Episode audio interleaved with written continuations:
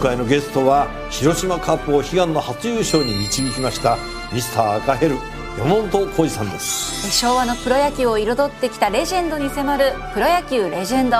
火曜夜じゅうじ。今週は東京都医師会理事で順天堂大学総合診療科教授小林弘之さんをお迎えしております。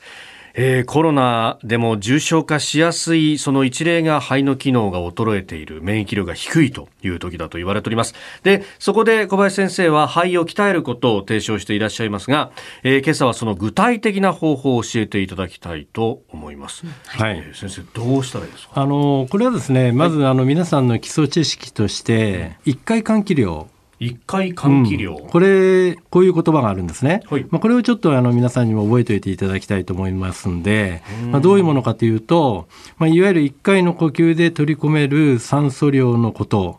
まあ、これをいっかい換気量っていうんですね。はい、でこれ大体安静時のいっかい換気量っていうのはおよそごひゃくミリリットル、まあ、大体よんひゃくからですねろっぴゃくぐらいの間なんですけども、はい、まあ、大体ごひゃくミリリットルなんですね。この量の空気がいわゆる呼吸器の中を出入りしてるんですね。いっかい呼吸をすることによって、はい、ただしてですね、そのうちいっかい換気のうちですねひゃくごじゅうミリリットル、はい、これはねガス交換が行われない、うんうん、いわゆる死空量っていうんですよ。死空量、うん、死ぬっていう書いて、はい、空っていうですね月辺の空って書いて、はい、量っていうね。だからじゃあどうするかっていうと、はい、まあ、いっかい換気量が増やせれば、うん、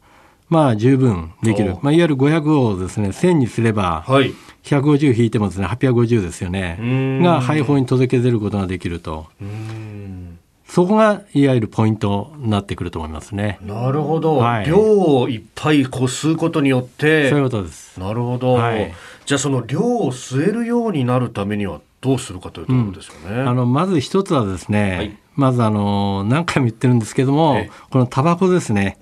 タバコをやめることが重要だと思います。でこれ、まあ、禁煙をして、まあ、今あるこの肺胞を少しでも破壊させないようにしてと。でそれ以外に何かこう質のいい呼吸をするための方法ってありますか？あのこれはですね、はい、呼吸をする場合は、うん、口呼吸でなくてやっぱりねこの鼻呼吸、鼻ですか、これが重要なんですね。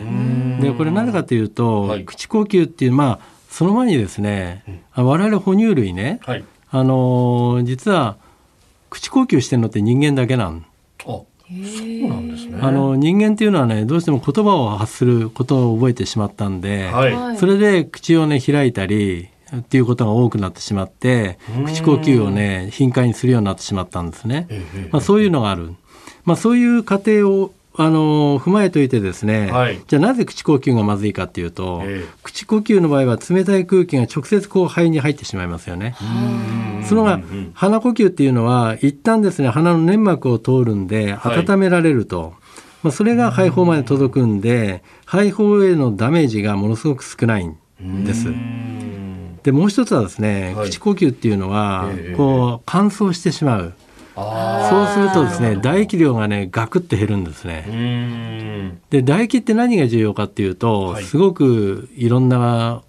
活動をしてましてね、えーまあ、一つはねやっぱり免疫機能なんですね。免疫機能、この唾液量が減るとその免疫の最初のいわゆる役人みたいなですね アイジーエー っていうのがあるんですね。 アイジーエー、 これがね減ってしまうん。まあ、いわゆる我々で言うとミサイル部隊ですね。あ、ミサイル部隊がなくなってしまうようなもんなんです。はい、最初の一撃を一撃がねいかないやつですか。で鼻呼吸だとそれが保たれるんですね。唾液量がちゃんとありますから。口ばっかり開けてると乾燥してしまって、はい、どうしてもその アイジーエー が減ってすぐるっていうのはねかなり免疫の関係からすると痛手なんですね。でこの口呼吸っていうのはいわゆるその他にも、はい、まあ細菌もねもういっぱいいますし、まあ、そういうことであの口呼吸をしてると、うんうんうん、あのどんどんどんどん感染しやすいし繁殖しやすくなってしまうっていうですね悪いことしかないんですね。なるほど、うん、まあ、そうやって考えるとですねやっぱり一回どこかで意識していちにちさんぷんでもいいから鼻呼吸の訓練をしてみるということをやっとくといいんじゃないかなと思いますよね。なるほど。順天堂大学総合診療科教授小林弘之さんでした。先生、明日もよろしくお願いします。はい。